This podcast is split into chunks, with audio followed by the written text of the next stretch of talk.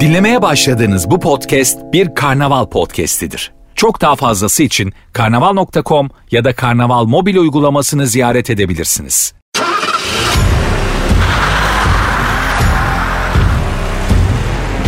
Süreyya İzgi ile Araba Muhabbeti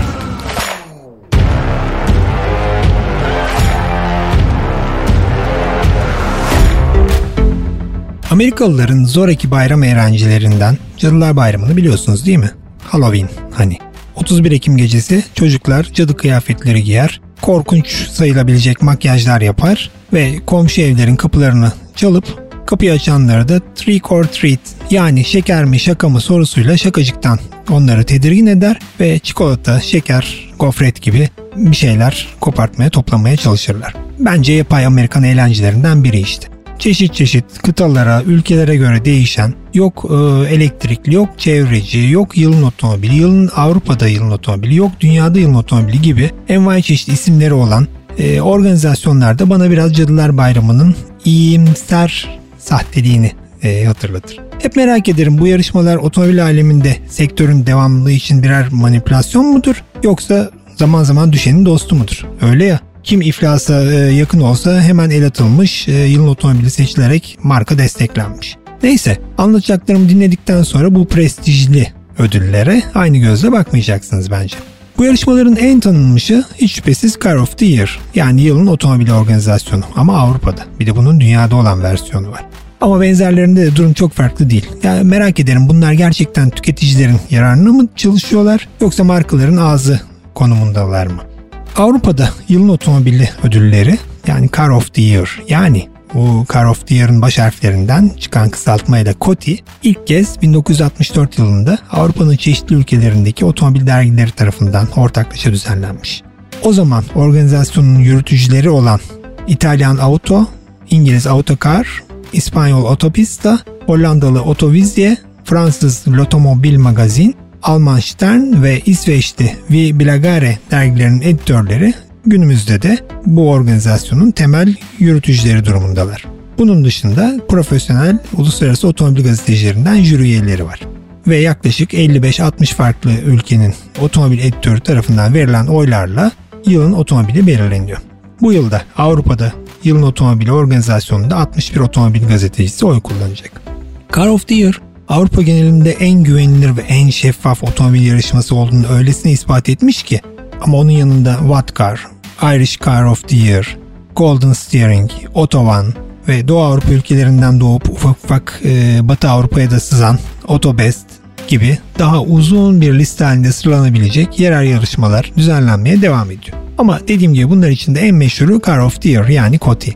Yarışmanın esası bir önceki model yılından itibaren tanıtılan tüm markaların bütün yeni modellerini test edip gerçekleşen yarı final sonrasında kalan en güçlü finalist adaylar arasından birinciyi seçmek.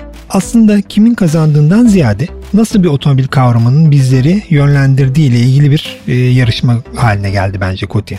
Bakıyoruz mali durumu yolunda gitmeyen markalara e, ödüllerin dağıtılması ya da SUV'ler mesela yükselişe geçtiğinde e, ödüllerin onlara gitmesi veya elektrikli ve hibrit modellerin peş sıra çıktığı yıllarda üst üste birinciliklerin bu tip otomobillere verilmesi insanların zihnini meşgul edebilecek komple teorilerini akıllara getiriyor. Hatchback'lerin yıldızı yüksekken hatchback modellere, SUV'lerin yükseldiği dönemde SUV'lere, elektrikli otomobiller yükselişteyken elektrikli araçlara odaklanan oylar çoğu zaman krizde olan markaların da yardımına koşmasıyla hep dikkatimizi çekti. Artık perde arkasında neler dönüyorsa Hatırlasanıza Fiat'ın e, ciddi mali sıkıntıları varken Fiat Panda bile yılın otomobili seçilmişti.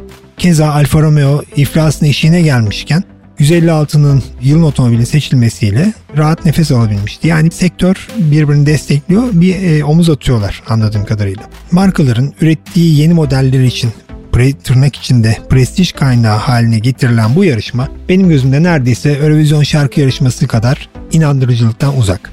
Ama geleneksel organizasyon yıllar içinde zaman zaman çok ciddi bir şekilde eleştirilse de bir şekilde yoluna devam etmekte.